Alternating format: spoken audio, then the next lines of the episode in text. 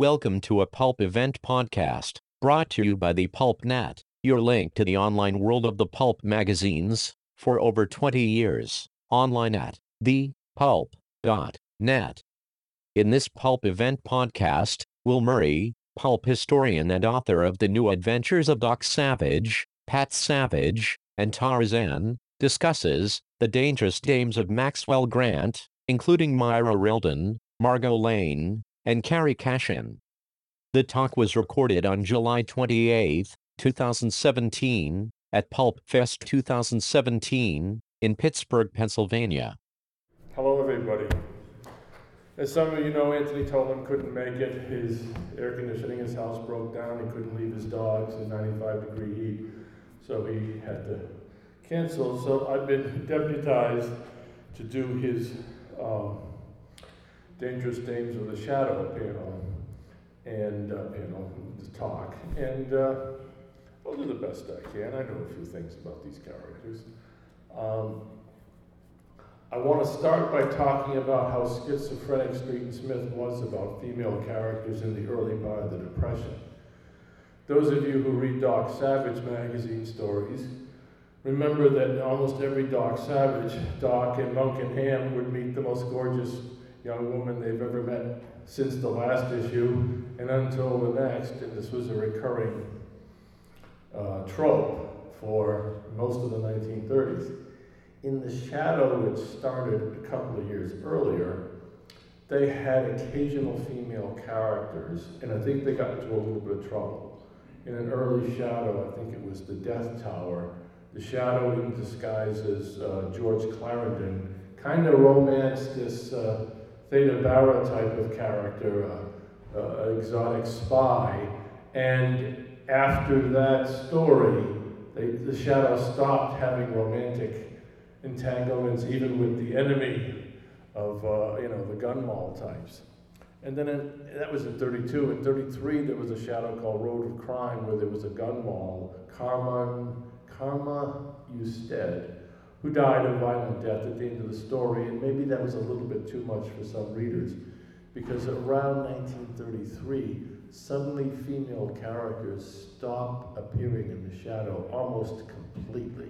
Once in a while, someone may, some guy may have a niece who plays a role in a story or, you know, a sister or something, but you didn't get any major characters. That often puzzled me until I heard uh, a tape uh, interview with Nick, not Nick, Nick Carter author Richard Wormser, who said that the editor John Nanovic, who edited all those magazines at that time, would, you know, read very carefully the reader fan mail and react to it. And, you know, Nick Carter, there was a problem where dime novel readers were saying, you know, our Nick Carter would never say, do, or think that, and you have to change that. And one day, um, Wormser was at a conference with Nick, with uh, John Nanovic over Nick Carter, and he was told, no more girls or women in the stories. And it's like, that's kind of extreme. So he, Doc Savage was an adventure magazine. You could get away with certain things in Doc Savage. You could have dams and hells, and the press room wouldn't edit them out. But in the shadow, you couldn't have dam or hell, because I guess it was read by a different clientele. Audio, you know, adventure readers were more more rough and tumble. Detective readers were more genteel. A lot more female uh, readers because the mystery field's always been widely read by uh, women and girls. Um, so the sh- women disappeared from the shadow, and I suspect it was by editorial fiat. You know, leave them out. So for a period up to about 1936, you could hardly find a female character in the shadow, except around 35, maybe as an antidote to this, they began running a series called uh, Grace Culver, Red Z. Culver, a red-headed private detective who had a strong-arm guy named Tim. I don't remember Tim's last name. But this was a female private detective, and it ran for several years. Gene Francis Webb wrote it. Gene Francis Webb was a guy. He wrote it in the name Roswell Brown. The series ran about three years, and it was apparently very popular. But one day, Gene Francis Webb turned a Gracie Culver story that was not acceptable to John Nanovic, and he rejected it. So Gene who I met years ago when he was alive, he took it, he said, I want to take this to another uh, publisher and see if they'll take it. Nanovic objected, saying, no, we developed that character together, I don't want you doing that. And Gene Francis Webb said, well, I wrote this story, it's kind of my character too. And they had a parting of the ways. And Gracie Culver stopped appearing in the back pages of The Shadow. Gene Francis Webb got the story rejected by another publisher, so he was out at Street and Smith, and that was the end of it. Well, in the front of the shadow, around 1936 37, just as Gracie Culver was winding down, uh, there was a change in the editorial thinking on the higher levels of Street and Smith, the executive levels. Our stories are too old fashioned, some readers were saying. We need to get with the times. Spicy detective, spicy western was selling well. People had were, were open to female characters and a little bit of you know hint of sexuality. So in the shadow, they began experimenting again. And you started to see female characters of different types come in, but no regular character until early in 37. Uh, Walter Gibson introduced a character named Myra Reldon, who was a federal agent. And Myra Reldon had a secret identity. She was a Chinese woman uh, operating in Chinatown doing undercover work, and she's known called called herself Ming Duan. And in the 1937 shadow novel Teeth of the Dragon, she was introduced and she was apparently popular enough that she started to reappear periodically. And it looked as if the shadow was getting a girlfriend because they hinted at a little romance there. Unfortunately, 1937 was the year Orson Welles started doing The Shadow as a character on radio. It was in September of uh, 37, the first episode for a period. Now, Walter sat down with the first scriptwriter on The Shadow, a man named Edward Hale Bierstadt. They were both Maine guys. They were up in Maine at the time. And Bierstadt did a Shadow script, the first one with The Shadow and Harry Vincent, his aide. And then they cast Orson Welles, who had a baritone voice, and it was decided that The Shadow should have a female aide and not Harry Vincent to create voice contrast, a big thing on radio. So um, the producer, Clark Andrews, and the script supervisor, Edith Meiser, who had brought Sherlock Holmes to radio and had been a feminist in the early days of uh, women getting the vote, reinvented that, but not re- revoked, revised that first script, The Death House Rescue, and got rid of Harry Vincent and put in Margot Lane. Margot Lane was named after Margot Stevenson, a famous Broadway actress at that time, whom Clark Andrews, the producer, was dating. So Edith Meiser supervised the revisions, may have done them herself, some of them, and she made Margot Lane an agent of the shadow in all but name. And she became a very capable character and not the damsel in distress she later became. So um, poor Myra Reldon in the pulps, you know, she popped up once in a while, but not very frequently. Meanwhile, the Shadow radio show took off with Lamont Cranston and, and Margot Lane as the leads. And by 1940, the Shadow's uh, power on radio, it, it's, it's un, unqualified success in ratings, being a ratings champion. They began to talk at Street and Smith about maybe we need to put Margot Lane in the stories. Walter did not want to do that. He already had Myra Reldon. He thought Margot Lane, by that time, had been reduced to a damsel in distress character, always getting captured, always having to be rescued. Not very interesting to a writer to have to write twice a month. By that time, Edith Meiser had moved on. So the capable Nancy Drew kind of Margot Lane, the one who could fire a gun, help the shadow, crash a car through a plate glass window to rescue somebody, she got downgraded to a version of Lois Lane from Superman, always needing rescue. So uh, at one point, they just told Walter Gibson, we, we need to put Margot Lane into the magazines because people hearing The Shadow on radio, picking up the magazine for the first time would say, Where's Margot? Cranston's here, where's Margot?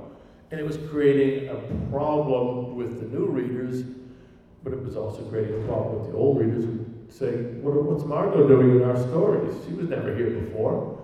And this was a controversy that raged for several years between the old guard who said, we don't need Margot Lane, and some of them said, we don't need women, a regular woman anyway, a recurring character. So Walter put her in, did the best he could. After a while, he, he, he figured a way to make her not an agent of the shadow, but kind of a helper. And she went from being the radio shadow to more of a Walter Gibson version, radio Margot Lane, to being more of a Walter Gibson Margot Lane, who, you know, who was in on the secret of who the shadow really was, but not completely. She knew he was Cranston, but didn't know there were other identities. Uh, she got to become a major player in the shadow, but not in every issue. Because Walter still kind of put his foot down a little bit and said, you know, I want to still tell stories without that crutch of a character. He didn't, that's my words, not his, but I, I know that years later he kind of said, well, you know, it worked out the way it should have. And, you know, he said a lot of things that said it was okay.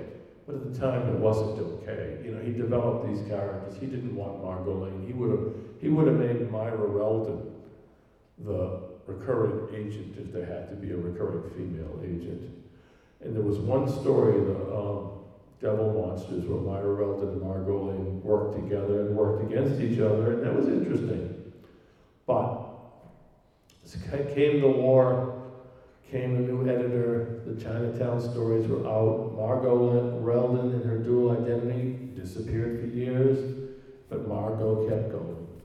And the, gradually during the digest era, 1943 to 48, um, if you picked up an issue of The Shadow, you were it was a version of the radio show in all intents and purposes. You hardly ever saw anybody except Cranston, Margot Lane, uh, Commissioner Weston, the cab driver, Moe Shrevnitz, Shrevvy, as he was known on radio, and you know, it became watered down shadow. Um, during this period of the radio show coming in, Street Smith, the same year as the Mark Myra Reldon was introduced, the same year that Red Z. Culver disappeared from the back of the Shadow, and the same year that the Shadow went on radio, they launched a magazine called Crime Busters.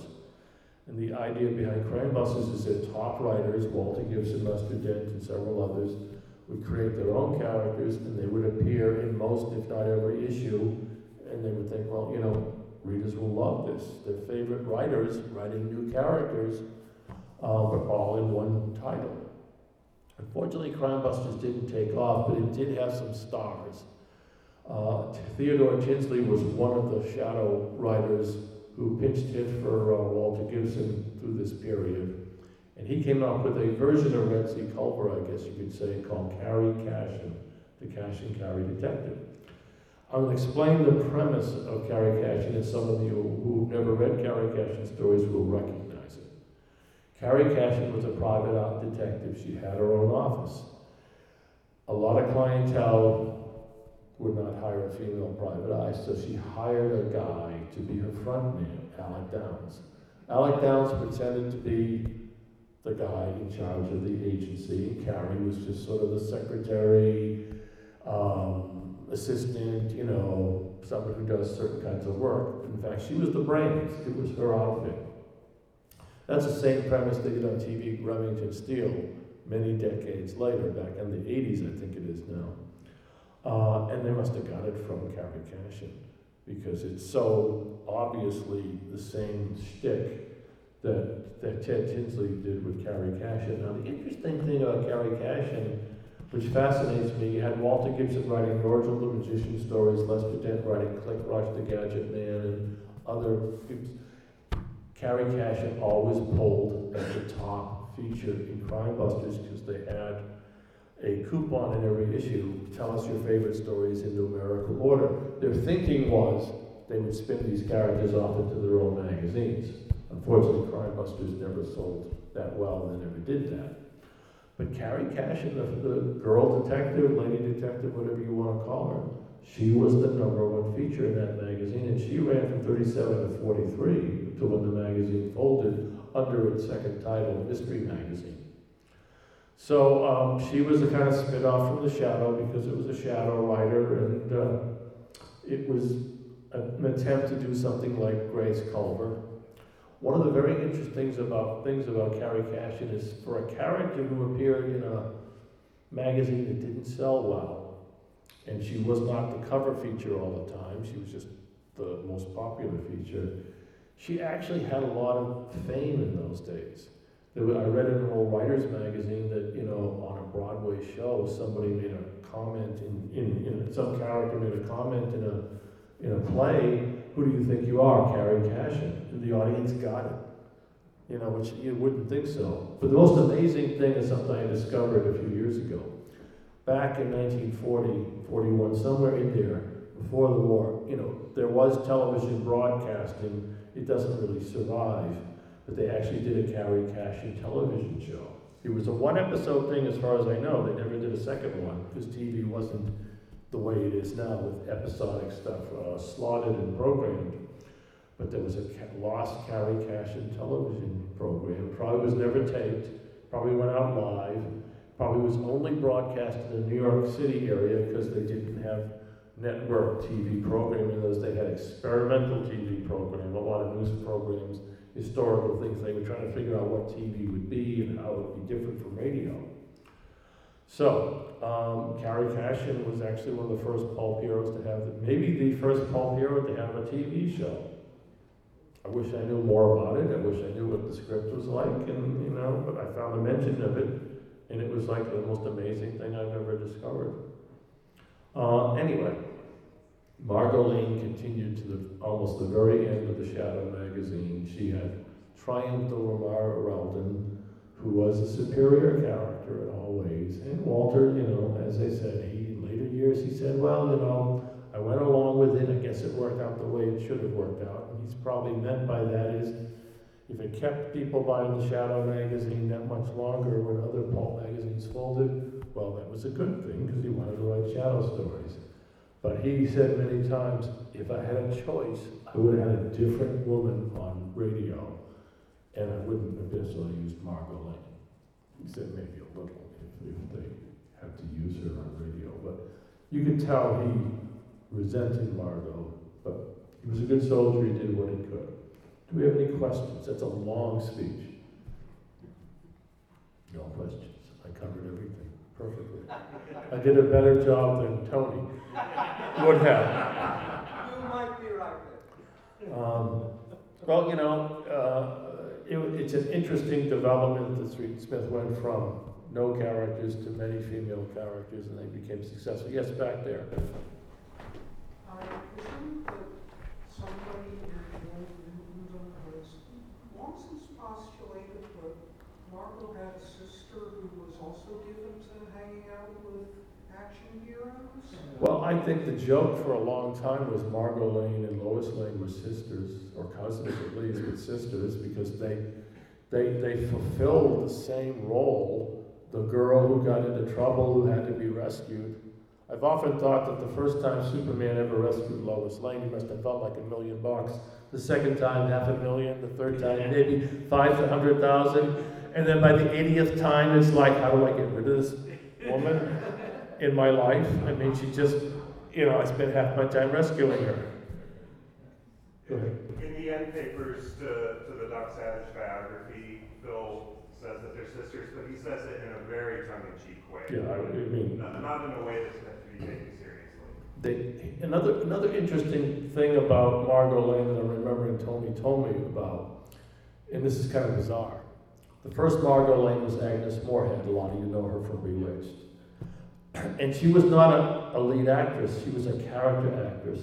So when she got the Rose role of Margot Lane, who was named after Margot Stevenson, the Broadway ingenue at that time, um, one of the people in charge of the radio program says, well, look, this character's named after Margot Stevenson. Why don't you play her like Margot Stevenson? So uh, Agnes Moorehead used a Margot Stevenson voice. But she was, uh, she left the show after a year or so, and her replacement was Margot Stevenson.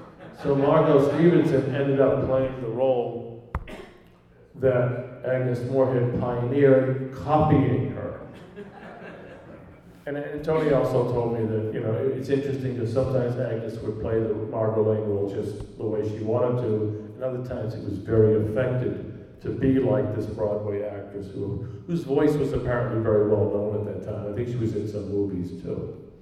The thing about Lois Lane and, and, and Margot Lane is they were very similar. They were both brunettes, and they were both, you know, perpetually. They, they, their function after Edith Meiser stopped being script editor on The Shadow was basically to be a companion to the hero, get into trouble, get rescued, nearly die, over and over again. And you know, it, it always amazes me. The Shadow ran as a dramatic program from 37 to 54. And by 40, 41, it had locked into a rigid formula. And people never got tired of it. They just listened to it over and over. It was the same formula over and over. The shadow appeared twice, and near the end, he only appeared once, so they changed it slightly.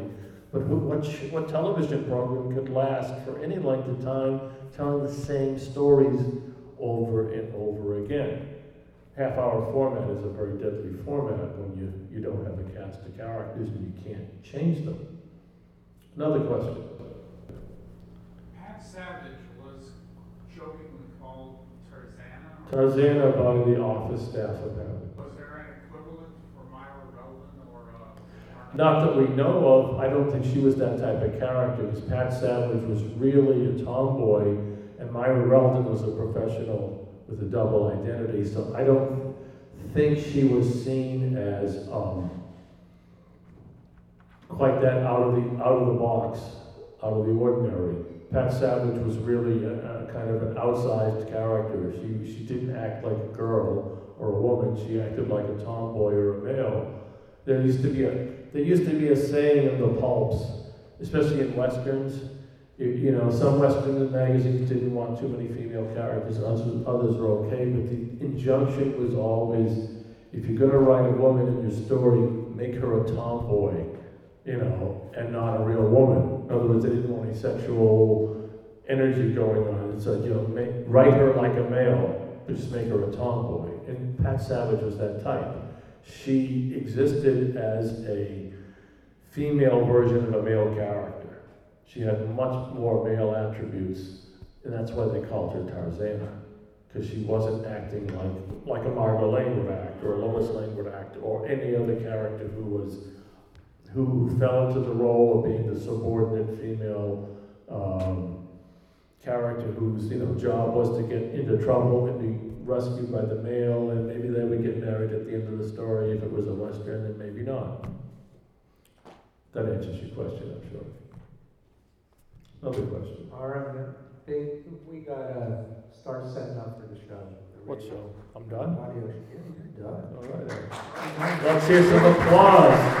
Big hand for Will, uh, he jumped in, you know, was it two days ago? And Tony had to cancel unfortunately, so. You've been listening to a Pulp Event podcast, brought to you by the Pulp Net, your link to the online world of the pulp magazines, for over 20 years. Please visit us online at thepulp.net. Thank you for listening, and keep reading the pulps. The Pulp Event podcast is copyright 2017.